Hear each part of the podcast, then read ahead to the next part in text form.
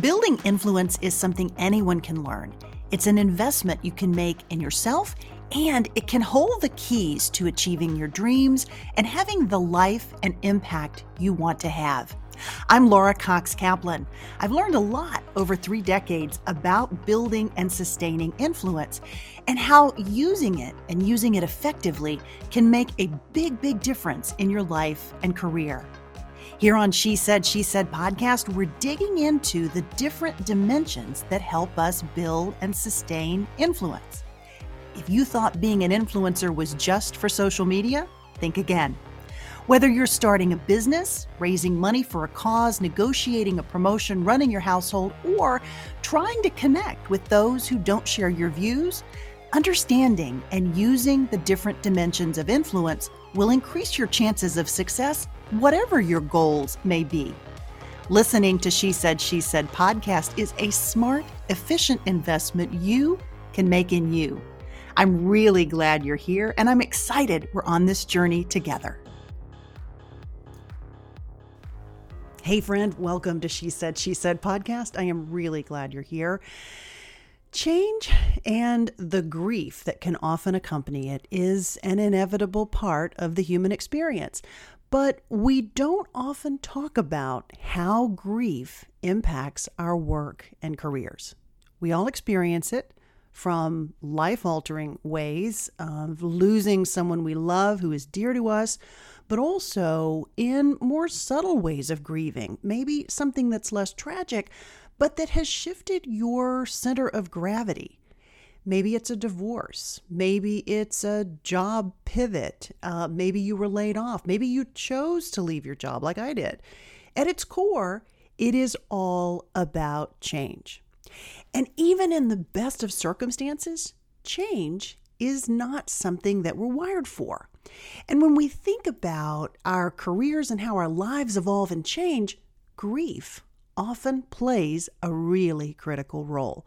Now, I have been fascinated by this topic for some time, especially as it relates to the ways that change in our lives, including those that we initiate, as well as those that actually happen to us in the course of living, and how all of that can impact things like our identity. I actually found the perfect person to help us explore this further when I was introduced to psychotherapist Meghan Riordan Jarvis. She is fantastic. Meghan specializes in trauma, grief, and loss. And after experiencing PTSD personally after the death of both of her parents within two years of each other, Meghan launched a podcast called Grief is My Side Hustle, which is fantastic. I highly recommend it. And she began speaking out more widely on the topic of grief and change in order to help companies and individuals address grief in the workplace. Meghan is also the author of a soon to be released new book and memoir. It's called End of the Hour, which is available for pre order in the show notes for this episode. It's episode 264. You'll find it right there in the show notes. It is being published by Zibby Owens. And if you aren't aware of Zibby, I encourage you to go to Instagram and follow her because her own story of how she's built this publishing business and why is incredibly inspiring. Plus, she is just great fun to follow. Meghan and I, in the course of our conversation, actually talk a little bit about how she got to know Zibby and how her book came to be published. It's a great, great story. So I urge you to listen to the end of the episode so that you can hear the whole thing. Now, in thinking about today's topic, I was actually reflecting on my own career experiences, and I've often thought about how even when you decide to leave a job for something else, something that you're excited about, there can still be a component of grief and loss associated with that pivot. Uh, we miss the people that we've been working with. We will miss certain aspects of those jobs, even when we decide that this is a, a, change that we need to make for either something that will challenge you more or because maybe the position that you're in is not serving your life as well. It's not working for yourself and your family in a way that actually makes sense anymore, whatever that may be. And then there's another element when we lose colleagues. Um, in my case, um, a mentor of mine passed away. This was about a decade ago, but a mentor of mine passed away while we were working closely together. And until the conversation, uh, this conversation with Meghan, I'm not sure I had reflected as fully on all of the ways that the change and that loss of that person how it affected the organization and how how it affected me personally how it affected my team how it affected so many different things at different levels and really understanding what that meant now, friend, I know you have no doubt had experience with all of this, with grief and loss of all different types. And so clearly, this topic will be very, very personal to you and to each of us who's listening.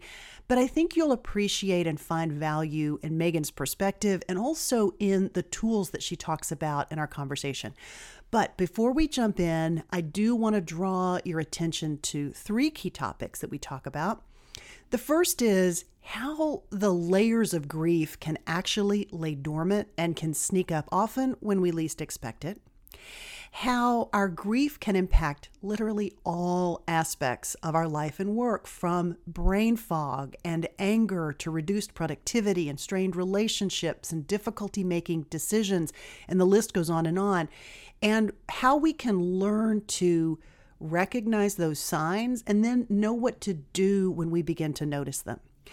And this is true both for us personally and also as we think about colleagues that may be struggling through some type of loss in their own lives, learning to notice those changes in them and maybe offer that, that help and assistance. And then, number three, some of the tools that Meghan recommends to begin to work through grief and trauma. So, friend, wherever you are in your journey, I hope today's conversation provides you both some help and also some comfort for you and for those that you love. Here is my conversation with Meghan Riordan Jarvis. Meghan, welcome to She Said, She Said. Oh my goodness. Thank you so much for having me. Well, Laura. I am really excited to have you. You and I had a great time getting to know each other about a week ago. And I think the biggest mm-hmm. challenge with a conversation like this is that it can go in so many different directions. So, my only request of you is I hope we'll have you back since we'll only spend about half an hour, 40 minutes. Yeah. But the topic that I want to dive into with you today is how we sometimes maybe overlook the role that grief can play as it relates to our career mm. transitions. So, it. why don't we start the conversation there and you provide some perspective on the role that grief plays as we're making these pivots? I love that question. And if you will if you will give me a little bit of rope to wax on philosophical, I'll tell you how I have been thinking about this question, particularly in relationship to the pandemic. So during the pandemic, people were unbelievably heroic in terms of making adjustments really fast. Our brain is actually wired to desire that we do not change, that we find predictable routes forward because it conserves energy, literal energy, mm. electricity mm. inside our system.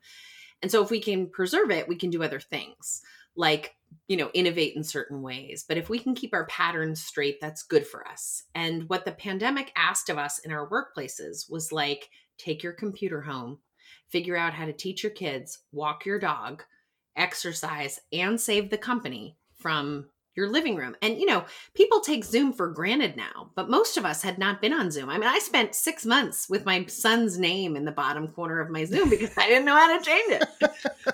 so we were working at this really sort of crisis level clip. And when we are working in crisis, our brain is not curious. It's mm. the limbic system is activated. You know, we often think about it like from a, a, military perspective of like when you're in the on the battlefield, you're not writing poetry, you're just trying to stay alive. Right. And so the parts of your brain that are activated during that time are the most um, instinctively responsive. Mm-hmm. And so what we had were people who were doing incredible things at a really fast clip but the challenge about the pandemic was it didn't end. It hasn't ended. It asked us to to make a significant level of change across all aspects of our lives. Like, you know, I think about all the people who going to work was a respite from tensions at home. Mm-hmm.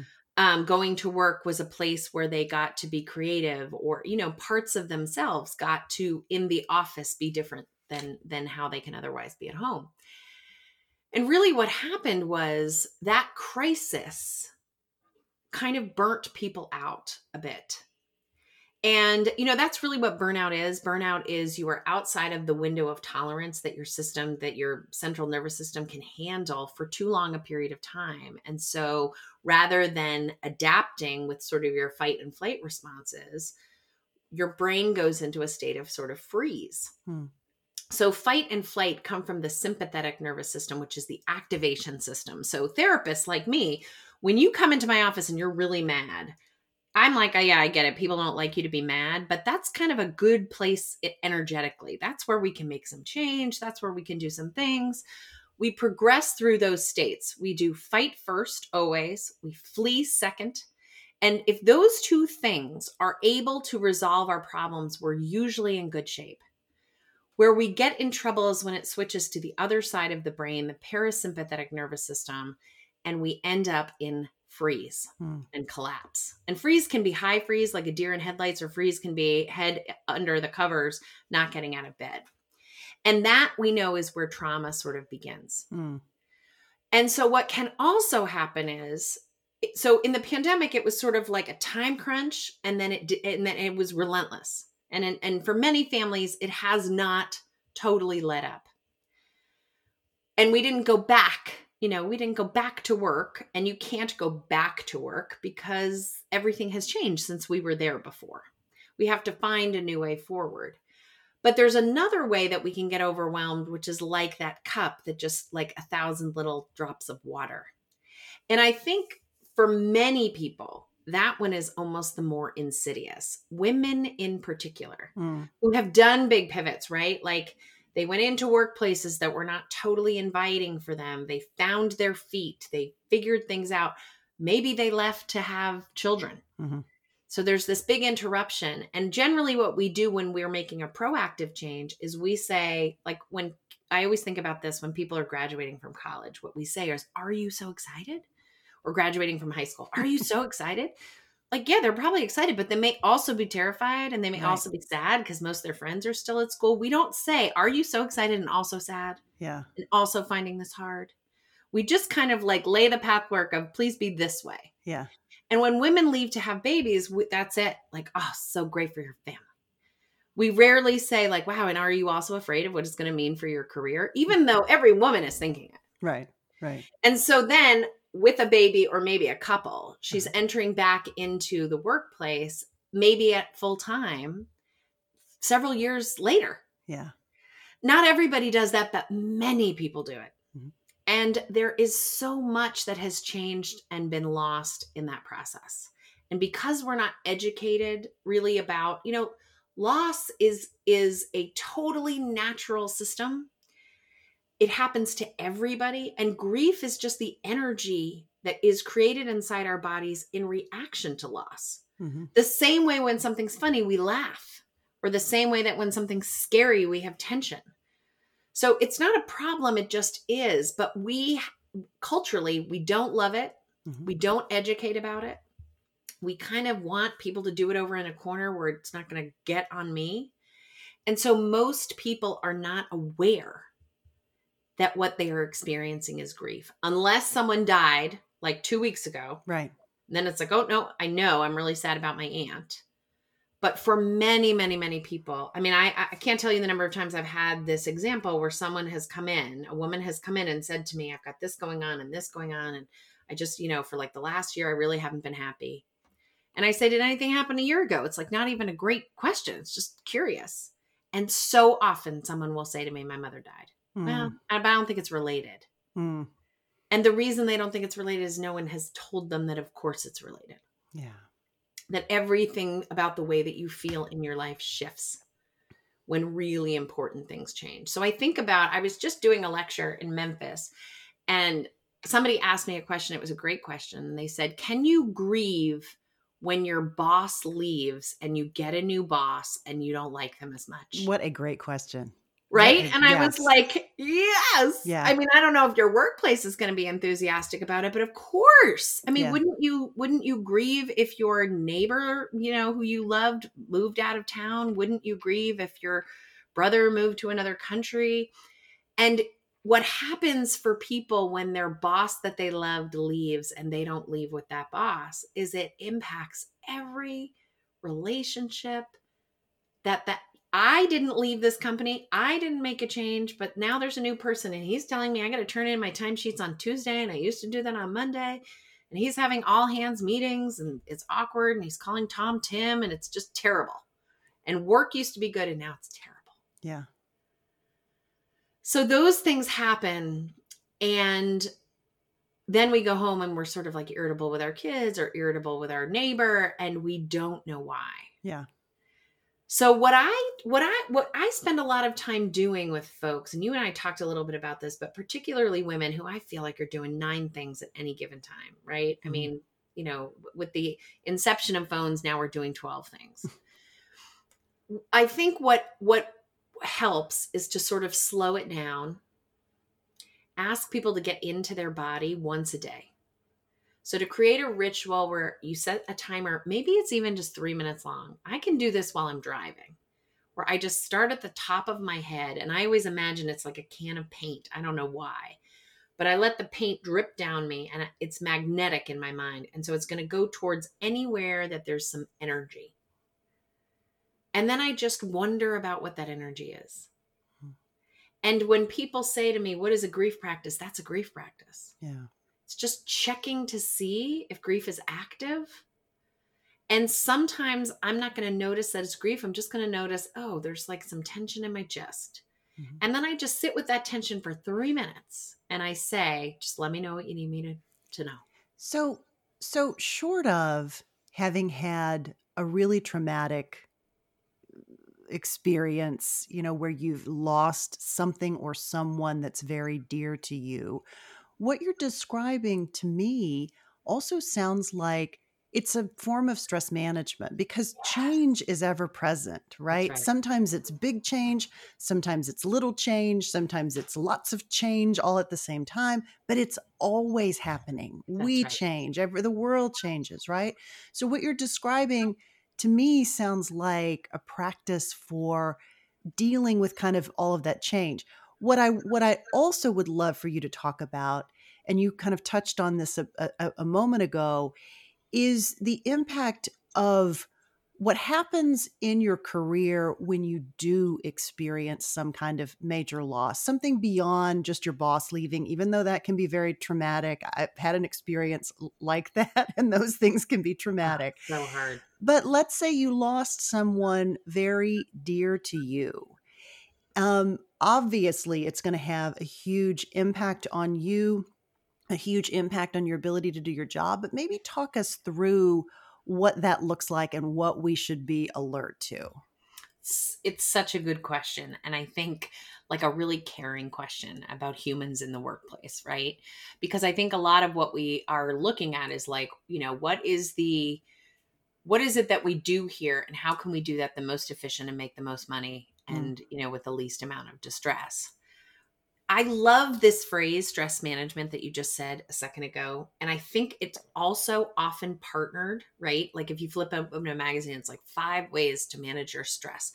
And then on the next page, there might be 10, 10 self care ways. Like stress management and self care to me seem like two different sides of the same conversation. One is stress management is how am I going to keep my central nervous system and my body as neutral as possible, regardless of the outside forces. So, what are my tools to do that? And I think that happens a lot at work. Mm.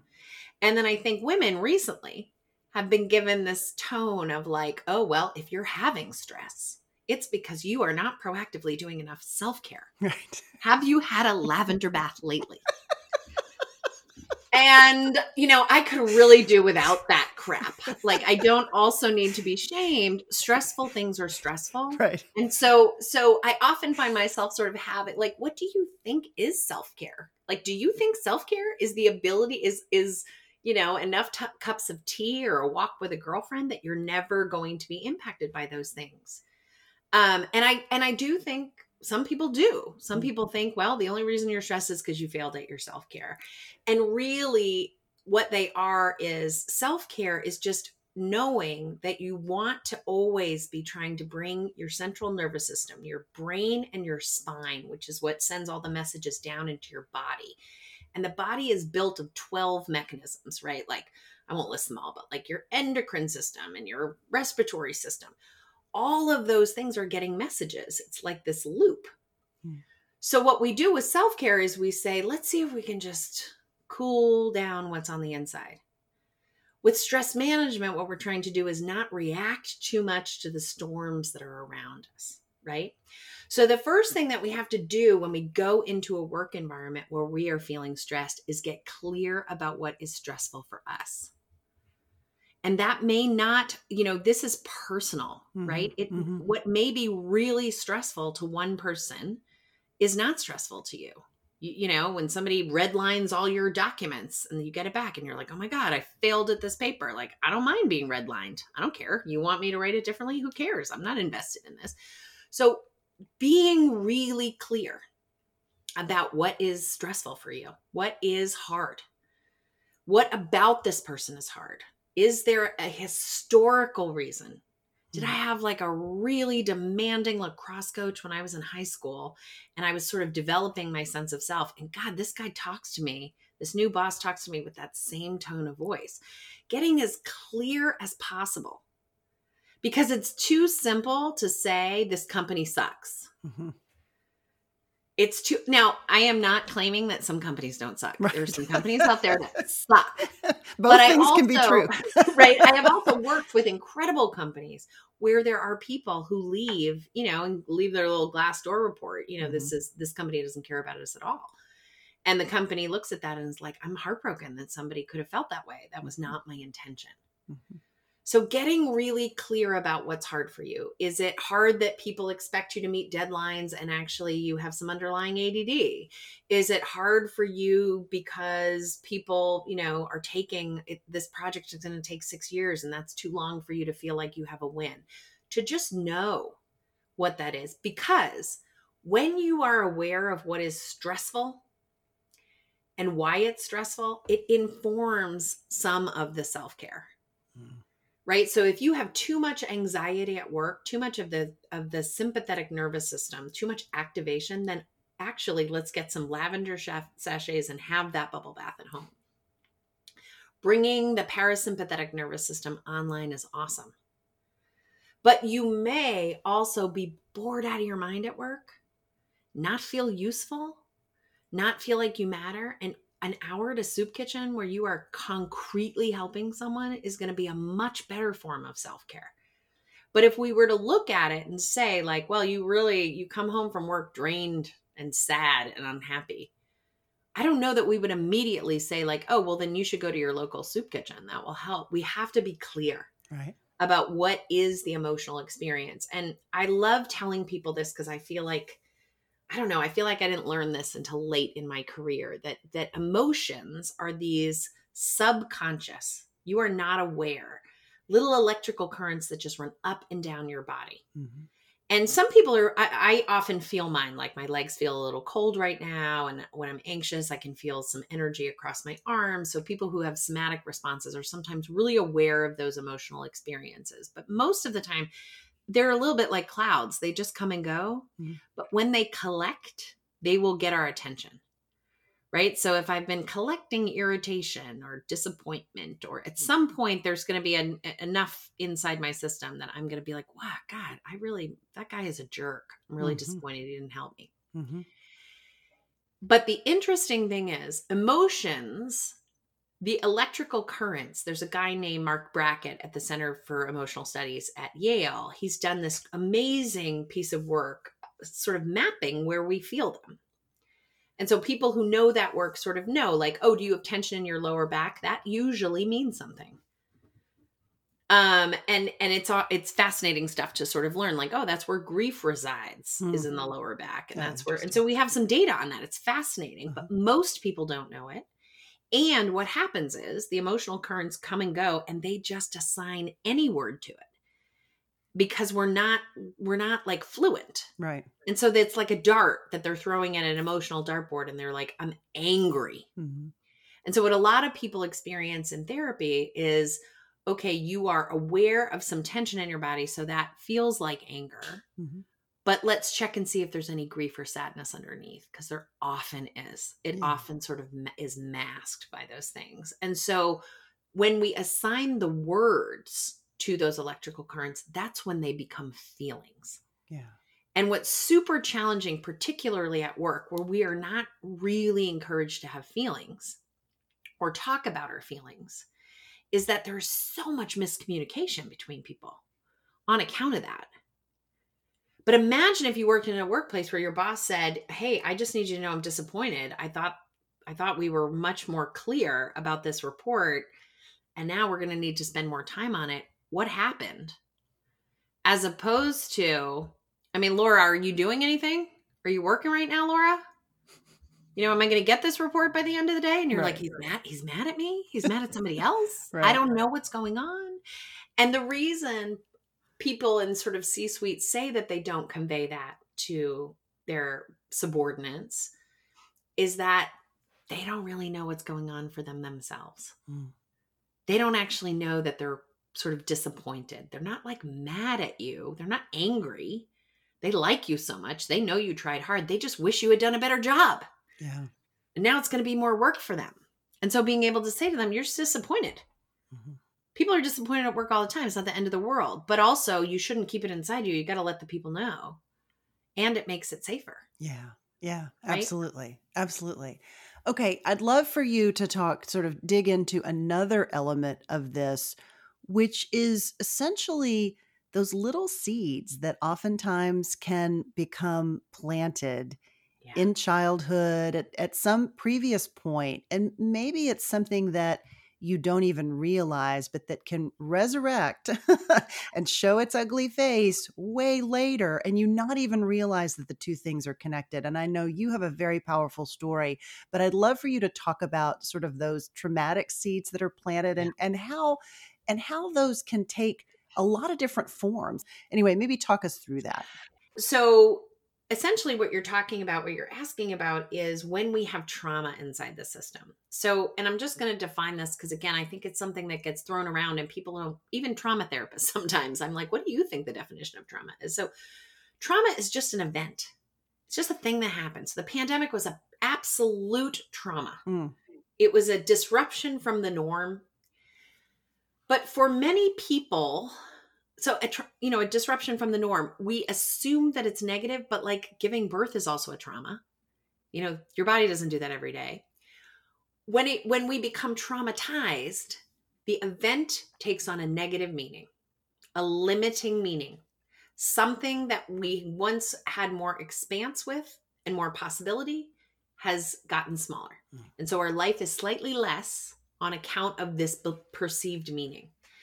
And what happens for kids, particularly under the age of 10, and the reason we say under the age of 10 is that your brain begins to develop a more of a reflection, more more ability to sort of look at your behaviors at 10. But previous to that, kids are so narcissistic. You know, when their friend moves to Cleveland, they kind of think it's on account of them. That is how the mind works. And so when something bad happens, mom and dad gets divorced. Even though intellectually when I'm in college I know it wasn't my fault. I mean my dad was, you know, sick and my mom was cheating or whatever. I still emotionally think it's my fault. Mm. Because children are the cause of everything in their own worlds because they do not have the reflecting intellect to see the possibility that we then see when we're much older. Mm.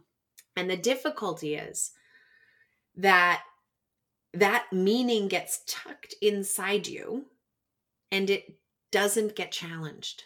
It doesn't get supported. And so it stays there with the intellect of a 10 year old. So I'll give you an example. It's not a work example, but it's um it's so powerful in my life still. When I was in 5th grade, I was pretty bullied by kids around me. Um and I opened my desk one day to a note that said we hate you. And it had the names of every single person in my class, my little class in the school that I went to. And i just remember it and i remember thinking like i can't go to this school anymore and also i can't tell my mother that this happened so i'm really stuck. And i wrote about it. I wrote mm. about what that was like and i you know so many people have experiences with bullying. The article blew up and a woman who was in my class wow. wrote to me and said i remember that note and i didn't sign it oh wow but her name was definitely on the note i actually took it home and checked it against this class list so I said, Well, your name was on the note. And she said, Well, then the two girls who made that note put my name on it. Oh. And I was like 37 years oh old. Oh my God. And I burst into tears because that had not occurred to me for one second. Wow. And of course, that's what happened. These two little shitty girls who wanted to make me feel terrible had written everybody's name on this note. But I was 37 before that even presented itself as a possibility because I took it in with the mind of an 11 year old, right? So that is what can happen mm. is that we can take on these little things that we are not conscious of and we don't even know they're there until something happens in our adult life and people are looking at us or we may even know it ourselves. God, this is really getting under my skin. Mm. And everybody else, it's you know, they're annoyed, but they're not like losing sleep over it, going to the manager about it. They're just like, well, it's unfortunate. Yeah. And when we have an outsized reaction, that is a good moment to do that three minute timer and and really get curious like sherlock holmes like go inside your experience and just wonder when have i felt like this before yeah. what is this feeling when have i felt like this before all the way back what's the earliest age what is it that I might have needed then? Can I, as an adult, give that to myself now? Because usually it's just some form of really deep compassion and understanding. Yeah. That you didn't mean for that outcome, that you wanted to be included, that it hurt your feelings, that you felt alone, that you wanted to matter. And most of us as adults are running around with little like splinters of that in our mm-hmm. system still. Mm-hmm. Mm-hmm. Let's talk a little bit about or go a little bit deeper into some of the tools. I know you teach a a, a grief or have you've taught a grief grief writing um, course yeah. of, of yep. sort. I don't know if you call it a course, but it's a yeah, it's a it's, it's a, a, course. it's a yep. course or a workshop yep. um, that you lead. Let's talk about some of the tools that you have developed, and I also want to talk about your new book, which will be coming out later in the fall. We're, we're going to we've included a link in the show notes where folks can pre-order that. But mm-hmm. let's talk first off about the tools. Yeah, so so one of the things that was really transformative to me um, when I went into therapy was not only discovering that my own outsized reactions that were connected to my childhood experience with a death in my childhood that was never spoken about that that didn't have to be the definition of who I was as a person. Right? Like somebody who i don't know burps really loud or laughs really loud or or sleeps through the phone ringing. Like we just say yeah that's something they do that's just like a quirk or a thing about them. That when when we're trying to take a look at someone's life and say hey what can we shift or pivot or change for you? What we want to be able to do is sort of like with compassion and love say what is it like right now? Let us understand it. Oh and what i always say to people is that's adaptive that's adaptive behavior. Mm. the, the system you came up with made a lot of sense. Like you stealing food that made a lot of sense you, you know, throwing punches at your stepfather, that made a lot of sense. But also, you don't need to steal food now. And you don't need, your stepfather's not here, so you don't need to throw any punches. And usually, that moment, there's some grief work we need to do, right? Because grieving is the part of like letting go of that energy. Mm. That's the energetic response to what we've been holding on to. And so, if we're going to let it go, we're going to let go of that old story we need to be able to grieve it. So when I'm working with individual clients, what we will do is come up with some sort of ritual, some sort of, you know, when we let go of things, we usually like to let go of them into the universe. So we might burn it, we might bury it, we might drown it in water. Um and and you know, however what we what I do is I just sort of ask and then what would you like to have happen? And sometimes the things like I've had people say to me like, "Oh, I I just imagined Hagrid would come in on a dragon and like burn the paper." Like, great. Well, let let's just keep imagining that. So some of what we do is practical and real, and some of it we just use our imaginations. Mm. And the interesting thing is, it doesn't matter which you do. It, it's equally as powerful. And there are some things, particularly when it comes to writing. So, so I do write a, I do run a grief writing workshop, and the reason I run this grief writing workshop is that memoir is usually a grief story in my experience. It's mm. usually a transformation story, right? Like a hero's journey. And it requires people to go back to moments of trauma, of real pain, of of where we didn't know how bad it was going to be. And the challenge with that is unsupported you can accidentally re-traumatize yourself. Hmm you can go back into the story and be just as scared as you were before. And so what we do is it's almost like sailing a boat and t- and tethering the sails, right? Like the water is going to move us on its own because it's really stormy. We do not need all of the, you know, the sheets and all of the so we furl them up and we batten them down and we let the boat go where it needs to go. And we keep indicating like you are not on this ship alone. And so, what that looks like is bringing up some memory and really titrating it very carefully. And just asking, are you still at a, are you at a six? Are you higher than a six? Is it okay? Do you need something? And so I've only ever taught this class on Zoom, but I have worked with some writers who are like, you know, I feel I feel like maybe I'm headed into like I'm going to get dysregulated. It's going to be too much for me. Hmm. And the difficulty with trauma dysregulation is it can take you out at the knees and then like you need to sleep the whole rest of the day. Like if we accidentally let you get too dysregulated, what that can mean is you can't go back to work hmm. or, you know, you're not going to eat for the next couple of days. So it so we can't always keep it in regulation, but what we so we have some tools. So one of them might, might be, and I use this a lot with writers, is I want you to imagine my hand over your hand. And so sometimes I will ask people to get bean bags so that you can actually feel the sensation. Like I just want you to eh, feel feel my hand on your hand so that you know you're not by yourself if people start to get cloudy and they start to dissociate because that's a tool that the body uses to kind of like pop the parachute and evacuate the, the boat altogether it will start to cloud you and you lose your train of thought. That happens a lot to writers. Hmm. what i will do is sort of pull them back with some grounding techniques and say can you take your shoes off put your feet on the ground and rub your feet on the carpet? And while you're doing that i want you to look around and i want you to tell me four things that have the letter A in them. I want you to pick something that you can see that's yellow. And really, all it's doing is taking you out of the memory and bringing you back into the present moment and being aware that you're okay in the present moment. The memory that you're having is not, it's just a memory. You've already survived this. Hmm.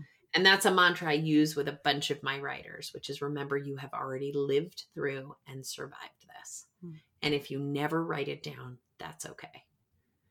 Right? So mm-hmm. that just sort of encouraging people, I believe you can. I believe there's purpose in that. And a lot of the class is called process to product because for a number of people, just the process of writing out a narrative that they can then say without, you know, when my mom died, I couldn't even say the word she died. Mm. I couldn't get them out of my mouth. I didn't have any language. That my central nervous system was so dysregulated, I had no words but I can say it now and I can say she died suddenly in her sleep. But I had to work to get there. Mm. And part of what we know from neuroscience is that the actual pathways of your brain in some of that trauma are damaged. And when you take a pen and a piece of paper and you write the story of what happened to you, your brain relaxes. It doesn't have to keep holding tight to it. And the reason the brain holds tight to hard stories is it never wants you to experience them again. So it is scanning to make sure that we are not headed towards any of those coves and hmm. you know shorelines. But if you write it down, it's like, look, I made a map. You don't have to keep orienting yourself to this story. If we need this map, I'll pull it up. Yeah. And it and it refuses the neural pathways. It it allows us, and those neural pathways are not just holding our memories, they're also generating all the things like are we sleeping, eating, resting, able to have a conversation with people. Yeah. Yeah. Okay, I mentioned the fact that you have this fabulous book that's coming out in November. Um, you had an interesting experience in finding your publisher, which I'd love for you to to to share that with us because I think that's so interesting.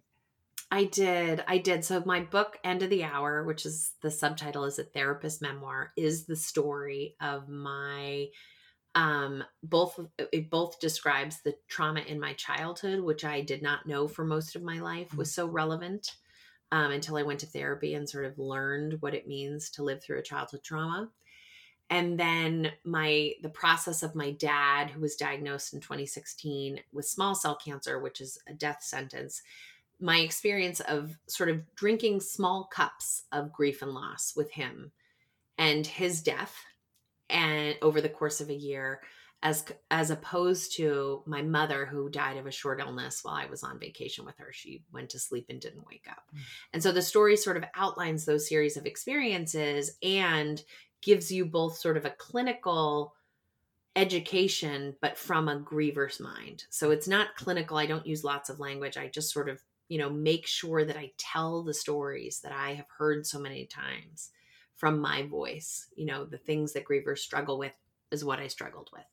And I checked myself into the same inpatient facility that my clients did. So um, I came out kind of, you know, I always say it's like you can study France, but this is different, you know, it's having mm. studied France and then you go there and you're right. like, oh, this is what you mean about how the bread tastes. I, you know, you can't get that from a book.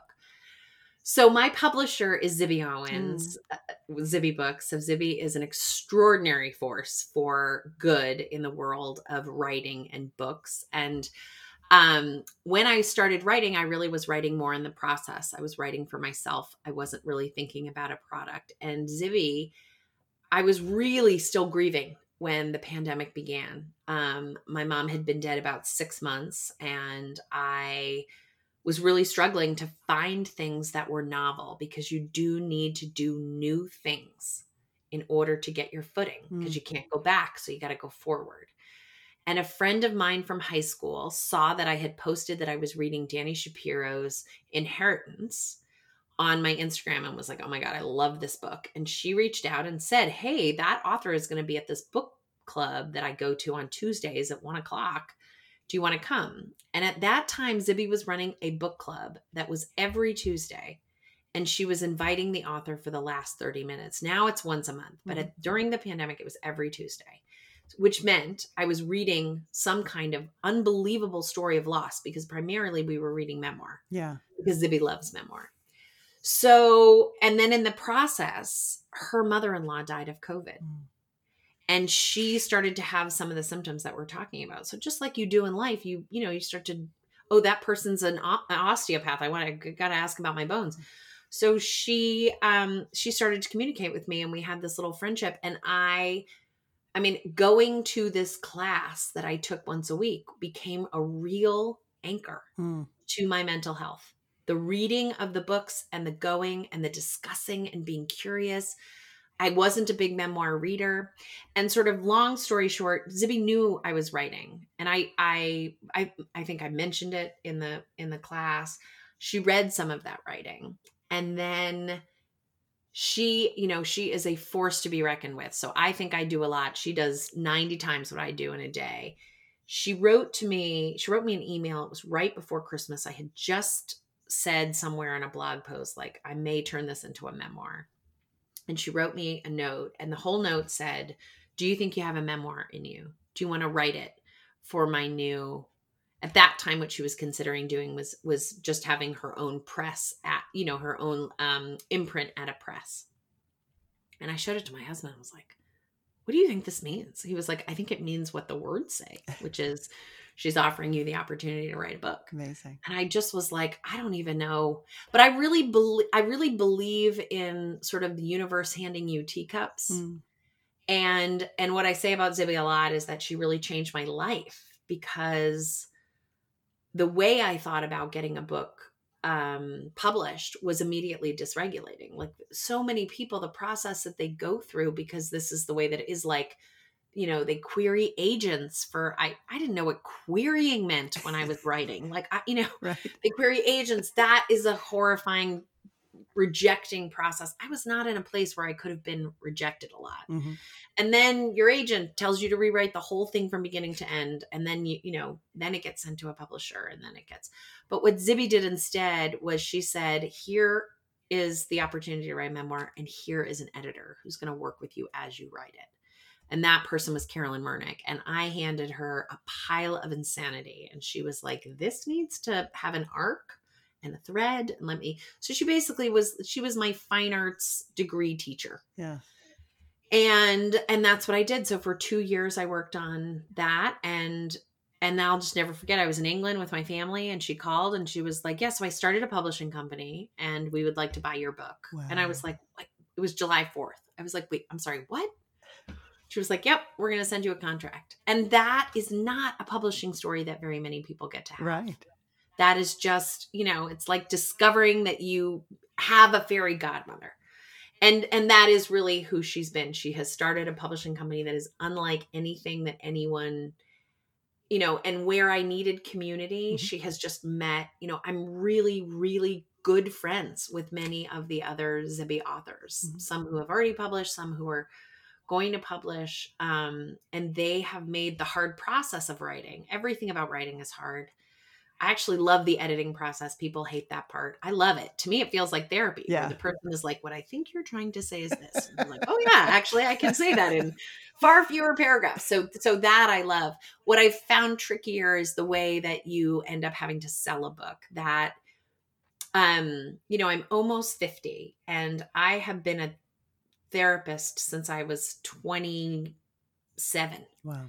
and a good therapist well respected knew i was doing good work because when people come in sick and they leave better you get to say i helped with that it is a really wildly humbling thing to be like i'm just going to pivot and step into this totally established world with people who speak languages and have traditions that i know nothing about Mm.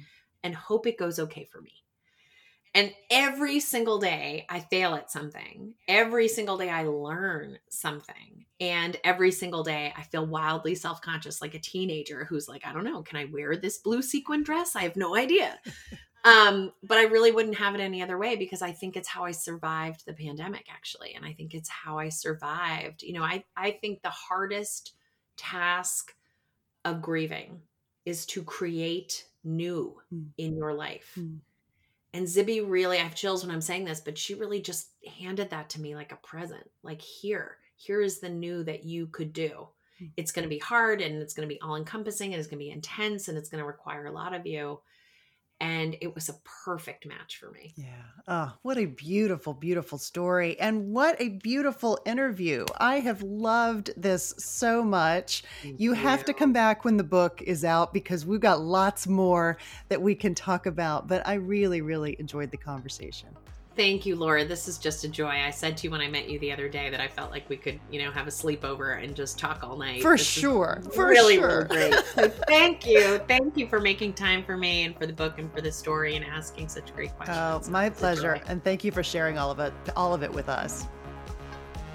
Hey, friend, I would love your feedback on today's episode, and I'd love to hear anything that you're comfortable sharing about your own journey, your own experience with change and grief and loss. You can reach me on any of the social media channels uh, Facebook, LinkedIn, Instagram, or threads.